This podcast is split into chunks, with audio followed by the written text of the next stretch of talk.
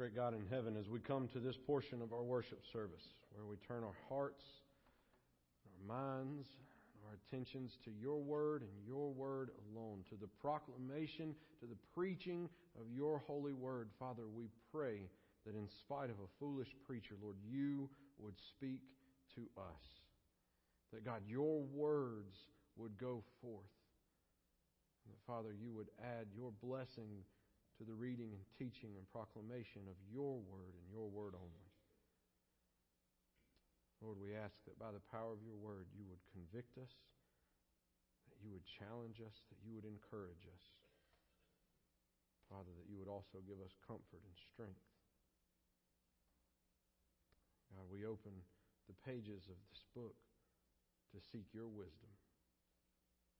Would you speak to us now, Father, as we, your children, humbly listening. We ask all this in the name of the Father, and Son, and Holy Spirit. Amen. If you have your Bible with you this morning, I invite you to take it and turn with me to Hebrews chapter 11. Hebrews chapter 11. We are continuing in our sermon series through the book of Hebrews, and today on Palm Sunday, it is very appropriate and very fitting that we come to Hebrews chapter 11. And so, I, I, want you guys to know as you're finding your place in sacred scripture that uh, we have a wonderful sound and technical team here at church. We uh, had a soundboard that died on us a few weeks ago, you may have remembered, but they tirelessly, along with Jason, made patchworks with the soundboard in the student building. But this morning, we have our original soundboard back. So that is a great thing. And if this microphone gives us trouble this morning, I can just take this and turn it up and use this. I didn't, I didn't necessarily have that option last week because our, our board blew up. But now we have our board back and, and we will just use this mic if this mic goes crazy. So that's just something for you to know. Also know that your pastor is goofy, and there's nothing I can do about that. I've worked on it for a very long time. That Annie Armstrong video was supposed to be in there, and I was supposed to load it, but I did not do that appropriately. There's also another video I was going to use during the sermon that was going to be about 30 seconds long. And when we get to that point, you'll know, oh, the pastor had a video for this. I also failed to load that video correctly. So do not be upset with Brock or any of the people in the booth. They are wonderful people. And I don't know that they make errors. Maybe they do at home with their spouses, but they don't make errors in here. We have an enemy that works against us in here and a goofy pastor. So just clearing the air about a few things now we can unashamedly and unabashedly turn our attention and focus completely to the Word of the Lord. If you have found your place in Hebrews chapter 11, I will warn you we are going to read the entire chapter. And so if you are physically able, would you please stand out of reverence to the public reading of God's holy Word? As we look together now at Hebrews chapter 11, beginning in verse 1. The word of the Lord says, now, faith is the assurance of things hoped for. It's the conviction of things not seen. For by it, the people of old received their commendation. By faith, we understand that the universe was created by the Word of God, so that what is seen was not made out of things that are visible. By faith, Abel offered to God a more acceptable sacrifice than Cain, through which he was commended as righteous, God commending him by accepting his gifts. And through his faith, though he died, he still speaks. By faith, Enoch was taken up so that he should not see death, and he was not found because, because God had taken him. Now, before he was taken, he was commended as having pleased God. And without faith, it is impossible to please Him. For whoever would draw near to God must believe that He exists and that He rewards those who seek Him. By faith, Noah, being warned by God concerning events as yet unseen, in reverent fear constructed an ark for the saving of his household. By this he condemned the world and became an heir of the righteousness that comes by faith. By faith, Abraham obeyed when he was called to go out to a place that he was to receive as an inheritance. And he went out not knowing where he was going. By faith, he went to live in the land of promise, as in a foreign land, living in tents with Isaac and Jacob, heirs with him of the same promise. For he was looking forward to the city that has foundations, whose designer and builder is God. By faith, Sarah herself received power to conceive, even when she was past the age, since she considered him faithful who had promised. Therefore, from one man, and him as good as dead, were born descendants as many as the stars of heaven and as many as the innumerable grains of sand by the seashore.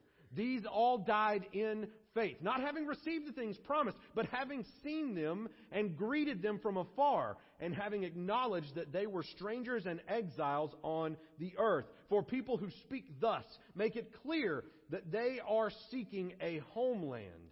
If they had been thinking about of that land from which they had gone out, they would have had opportunity to return. But as it is, they desire a better country. That is a heavenly one. Therefore, God is not ashamed to be called their God, for he has prepared for them a city. By faith, Abraham, when he was tested, offered up Isaac, and he who had received the promises was in the act of offering up his only son, of whom it was said, Through Isaac shall your offspring be named. He considered that God was able even to raise him from the dead, from which, figuratively speaking, he did receive him back. By faith, Isaac invoked future blessings on Jacob and Esau. And by faith, Jacob, when dying, blessed each of the sons of Joseph, bowing in worship over the head of his staff.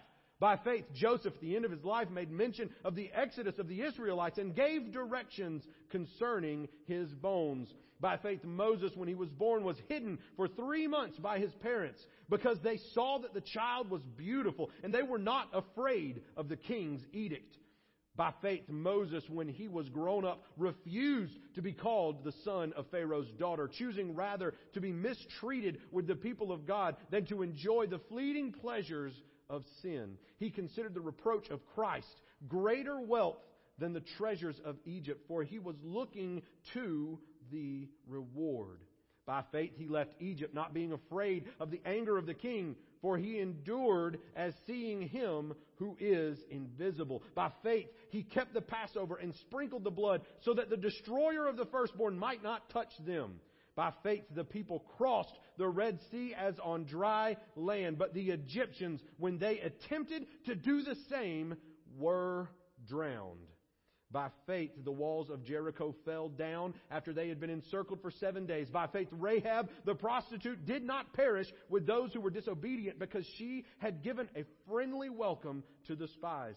And what more shall I say? For time would fail me to tell of Gideon and Barak and Samson and Jephthah and of David and Samuel and the prophets who through faith conquered kingdoms, enforced justice, obtained promises, stopped the mouths of lions, quenched the power of fire, escaped the edge of the sword, and were made strong out of weakness, became mighty in war, put foreign armies to flight. Women received back their dead by resurrection. Some were tortured, refusing to accept release so that they might rise again to a better life. Others suffered mocking and flogging and even chains and imprisonment. They were stoned. They were sawn in two. They were killed with the sword. They went about in the skins of sheep and goats, destitute, afflicted, mistreated, of whom the world was not worthy, wandering about in deserts and mountains and in dens and caves of the earth.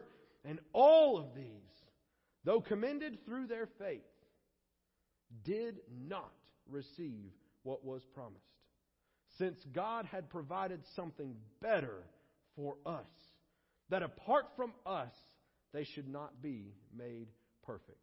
This is the word of the Lord. Thanks be to God. You may be seated.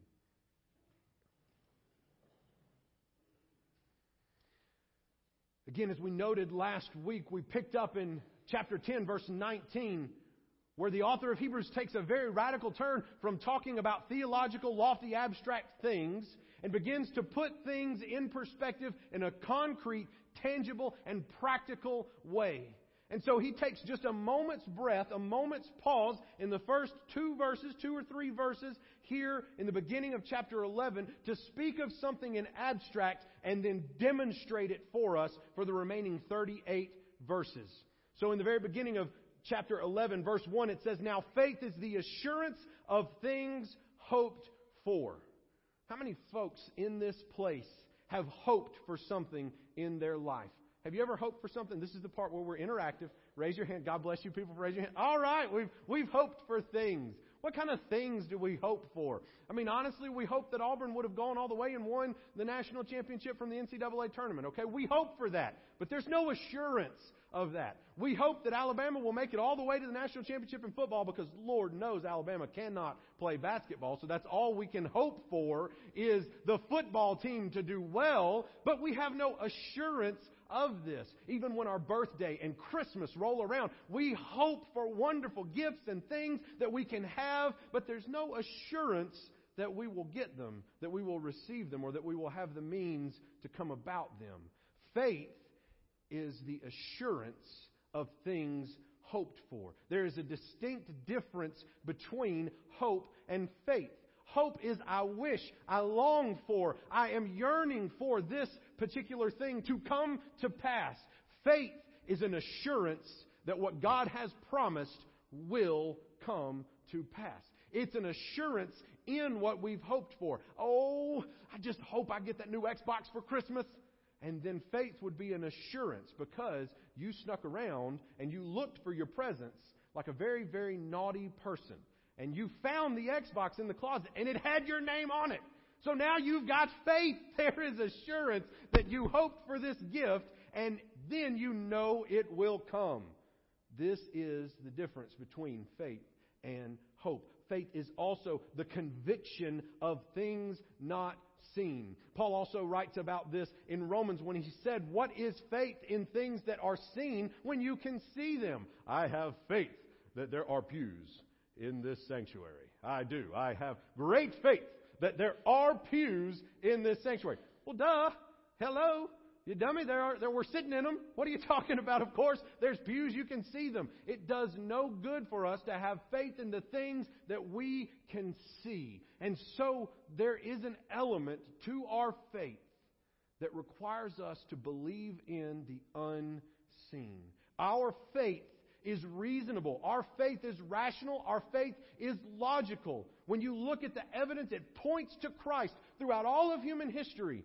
But there is also always going to be an aspect of our faith where without a belief within us, we cannot know with 100% certainty. We cannot be like Thomas, who put his hands in the nail scarred hands, who put his hands in Jesus' side, who saw his feet, who felt his breath upon his face.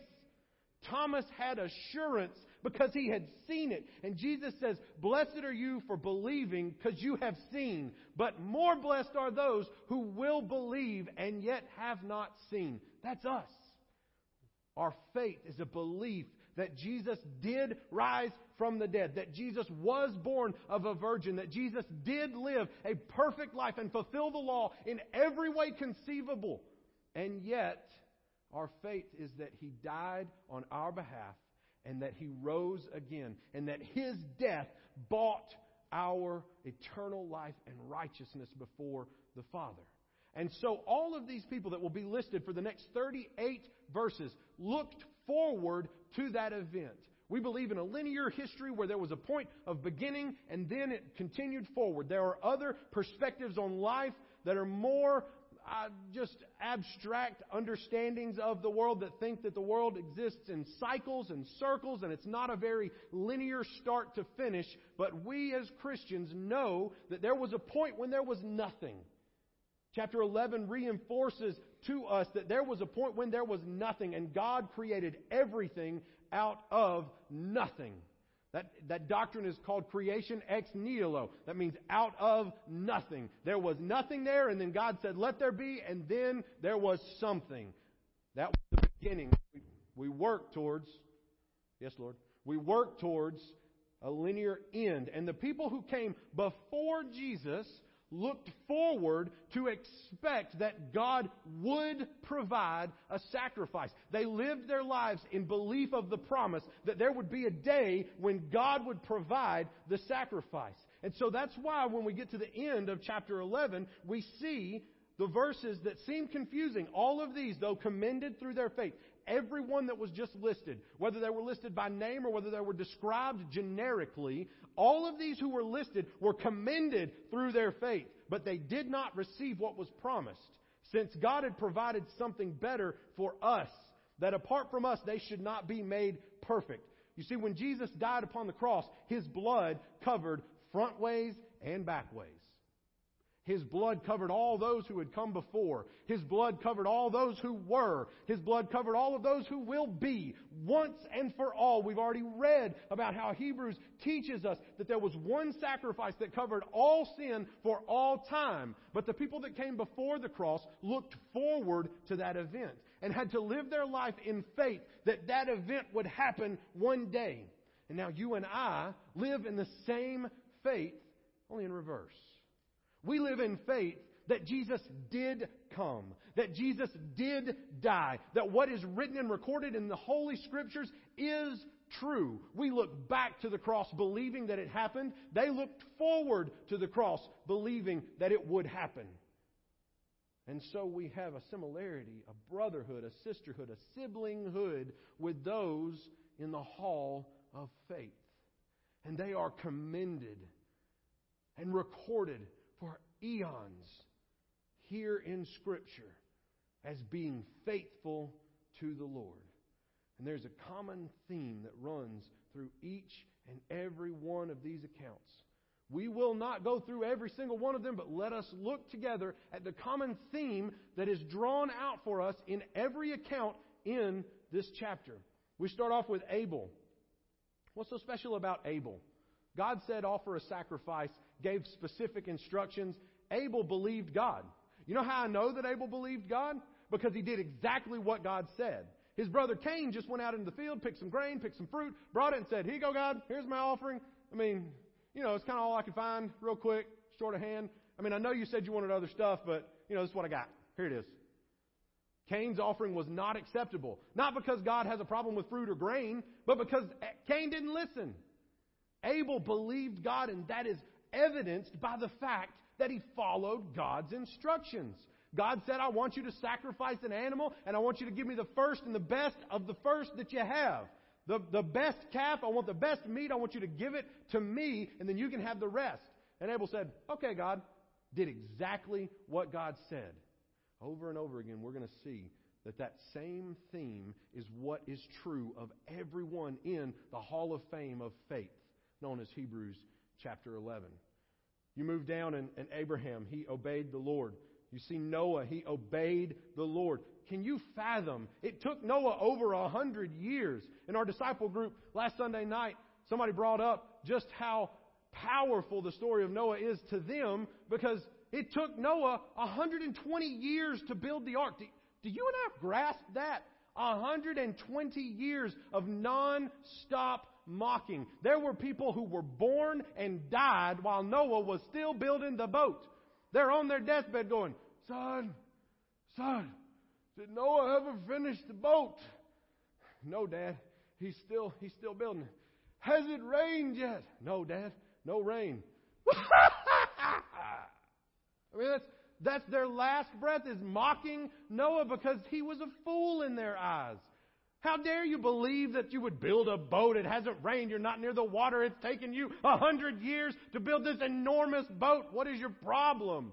And the whole world and all of society rejected him, but he had faith in things that he knew and had assurance of. He hoped in salvation through this boat. God promised, if you build the boat, I will preserve you and your family. And he said, okay, God, how do I build that boat? What you want me to do? What kind of wood you want me to use? How big you want it to be? How you going to help me do this? Because I don't know what I'm doing. I ain't never built a boat before. His faith, his trust, his belief was evidenced through his obedience. And not just obedience for one day. The Lord told me to come and sit by you today, and so I have. Ergo, I am faithful. No. Noah woke up every morning for over a hundred years and kept working on a boat because he believed God. He suffered for God because he believed. Now listen, in this chapter, we are not going to see some of the negatives, but know that people just like Noah, uh, Noah also struggled with alcoholism. There are places where it is recorded that he got drunk and bad stuff happened because of his drunkenness. There are faults and flaws with every person listed. It's not saying in Hebrews chapter 11 that you have to be perfect, but they are drawing attention that our faith in Christ is what cleanses us, is what makes us righteous before the Lord. And you cannot just give lip service to faith. It does not work that way. Well, Pastor, are you saying we got to work for our salvation? No, I'm saying if you believe and you have faith, you will work. It will happen. If you're a good tree, you're going to bear good fruit. It's just the way it works. If you believe that God said the whole world is going to flood, and you know that the only way to live is to build a boat, you're going to tell me you really believe God, but you're not building a boat. Well, obviously, you don't believe in God, or you'd be building a boat. It's just how faith works. There is work that follows with faith to prove and give evidence to our faith. Abraham was supposed to go somewhere and he didn't even know where it was, but he said, Okay, Lord, I'll go. Isaac and Jacob gave promises and blessings that they knew might happen, but they didn't know for sure. Joseph knows that there will be a day when God will draw his people out. And you know how I know that Joseph knew that? He didn't see it. God didn't give him some vision that said, Here you go, Joseph. Know that the people will leave Egypt one day. He believed it because he told them what to do with his bones when they left. I know you're going to leave one day. I know that God's going to draw these people out of here. How do I know? Because I have faith in it. Well, what do you mean you got faith in it, Joseph? I got so much faith. Here's what you're going to do. When I die, you're going to take care of my bones in this way. So you want us to make a special trip out there, all the way over there to put your bones with your ancestors? No. When you leave, as you're going out, then go put my bones there. That's going to be how you know that I had faith that God would bring about that day. 400 years later, they get the box filled with Joseph's bones and carry him with them as they walk out of Egypt. And then it moves on. And then we move to Moses. And Moses is such a powerful and impactful character. But look there in verse 29. The Red Sea opens up, and it's, it's just like right here in the center aisle, okay? The Red Sea opens up, and there's a wall of water over here that congeals. I, sometimes we miss that, but in the Psalms it talks about how the water congealed. So there's a, a big chunk of jello over here, and a big chunk of jello over here, and there is a pathway straight through. And Moses says, All right, guys, come on! and he starts walking. And you know how he knows that the water's going to stay where it's supposed to be? Because he walks on the dry land. And you know how I know that the rest of the Israelites believed that God was delivering them by keeping the water at bay? Because they walked through on dry land. And then in verse 29 and right there in verse 30, it says that the Egyptians tried to follow them. The Egyptians tried to go in after them, and what happened? The water caved in on top of them. He could have caved in on the Israelites.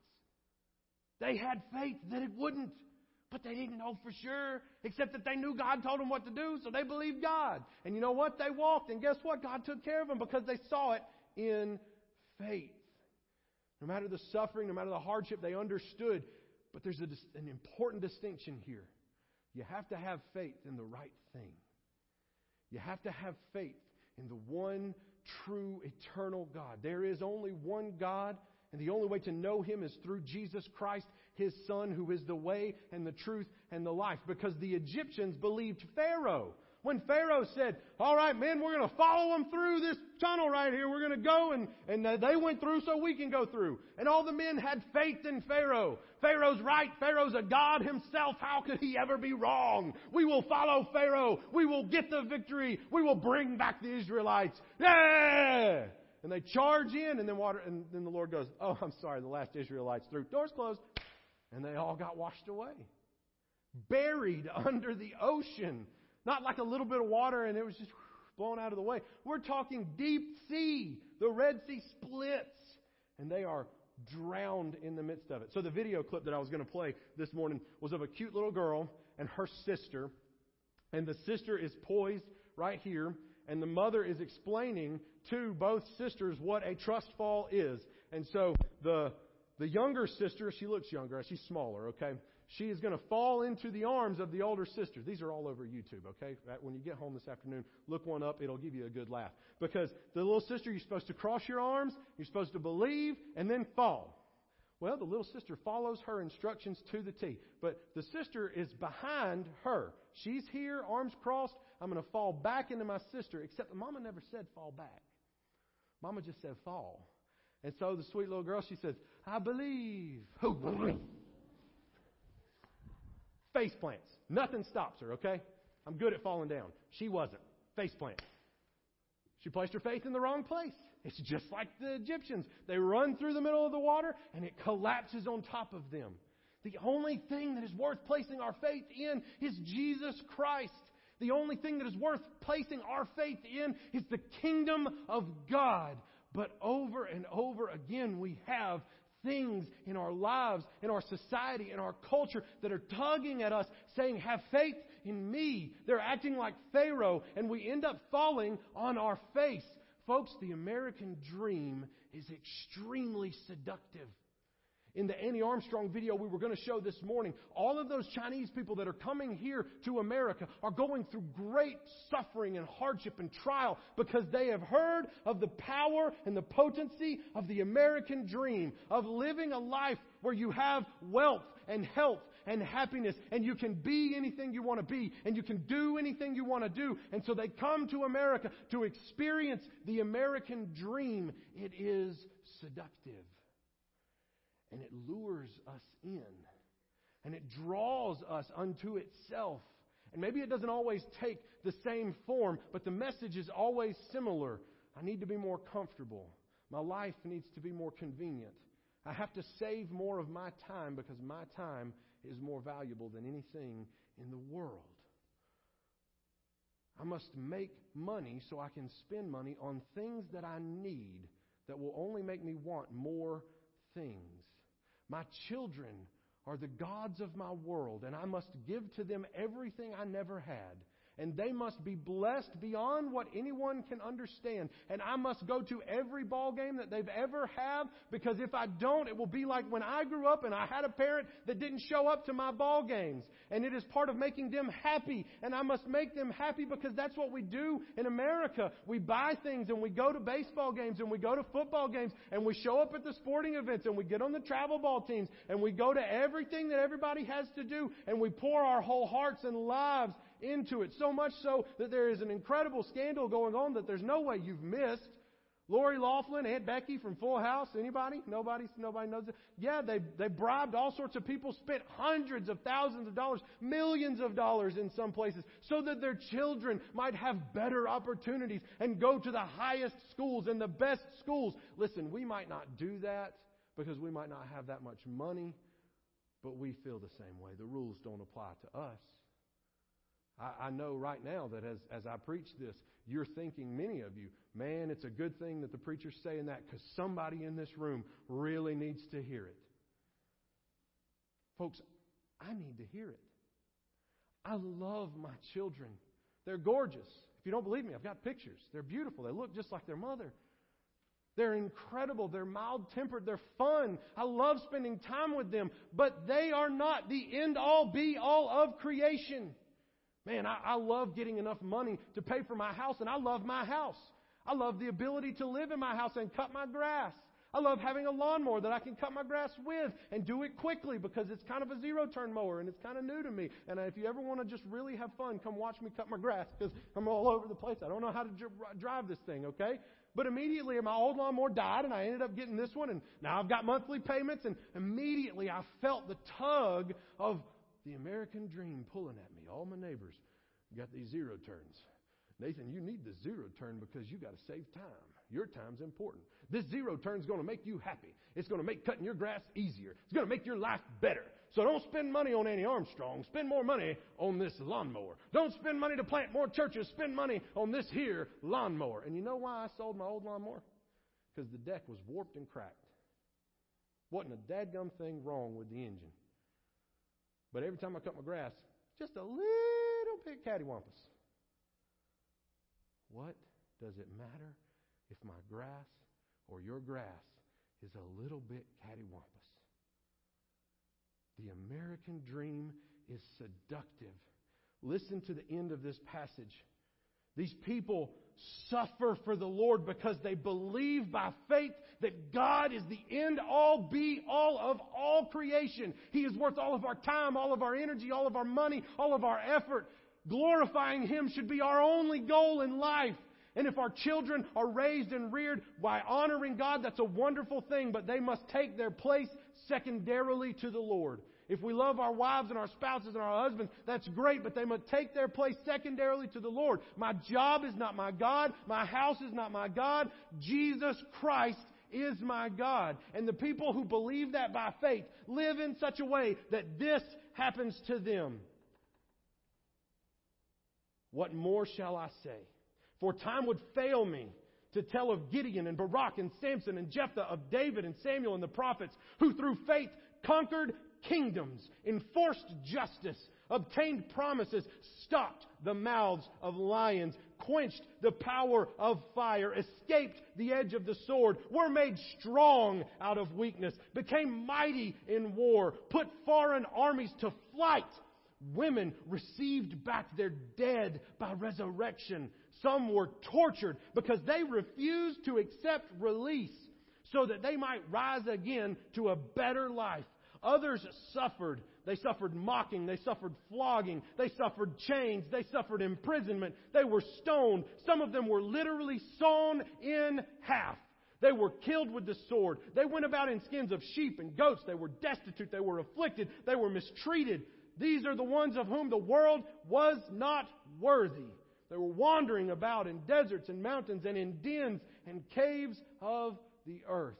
They lived their life by faith. And if it meant suffering for the Lord, if it meant being on the front edge of the spear, if it meant giving up all that we have and all that we are for Christ and His kingdom, then by faith I have assurance there's a better life coming. This is not home. This is a holding place for home that is coming. And when we give in to the American dream, when we give in to believing that this is all there is, our focus becomes on things here and things now. But the people that made it into the Hall of Fame of faith made it there because they had assurance of things hoped for. They hoped that there'd be a home, a country, a land where God was preparing a place for them. And they lived their life knowing that's where I'm going. I'm going to tell you about Jesus. I don't care if it's awkward. I don't care if you write me off and never speak to me again. I'm going to tell you about the salvation that can be found in Jesus Christ and Jesus Christ alone. Because if I don't, I'm going to go home and you're going to go to hell. And I don't care how you react. I don't care how you treat me. I don't care if I get a new lawnmower or a new car or a better house. I don't care if all my kids sleep in one room or sleep in 17 rooms. I don't care what happens to me in this life because what matters is having assurance that there is a judgment to come. And if I live by faith, I will tell everyone. I will go to everyone. I will give all of myself and all that I have to proclaim the gospel so that one day I might stand before the Father and He might count me among those that made it into this book because of their faith. It's not saying I'm going to be perfect. It's not saying I'm going to do everything right. But Christ is what matters most. And the world we live in tricks us daily to believing that's false. And so I wonder this morning do you have faith in Christ? Is it evidenced by the way that you live? Is it evidenced in the same way that these people in Hebrews chapter 11 evidenced their faith? Not just to the world they lived in, but to our world today. Well, folks, just to be transparent, I got to be honest with you. I look at these heroes of faith, and I don't measure up. And I thank God that there is mercy and grace to be found at his cross. But I cannot use that as a crutch or an excuse to live a lavish life of convenience and comfort. These are our examples. Let us strive to live like them. Let's pray.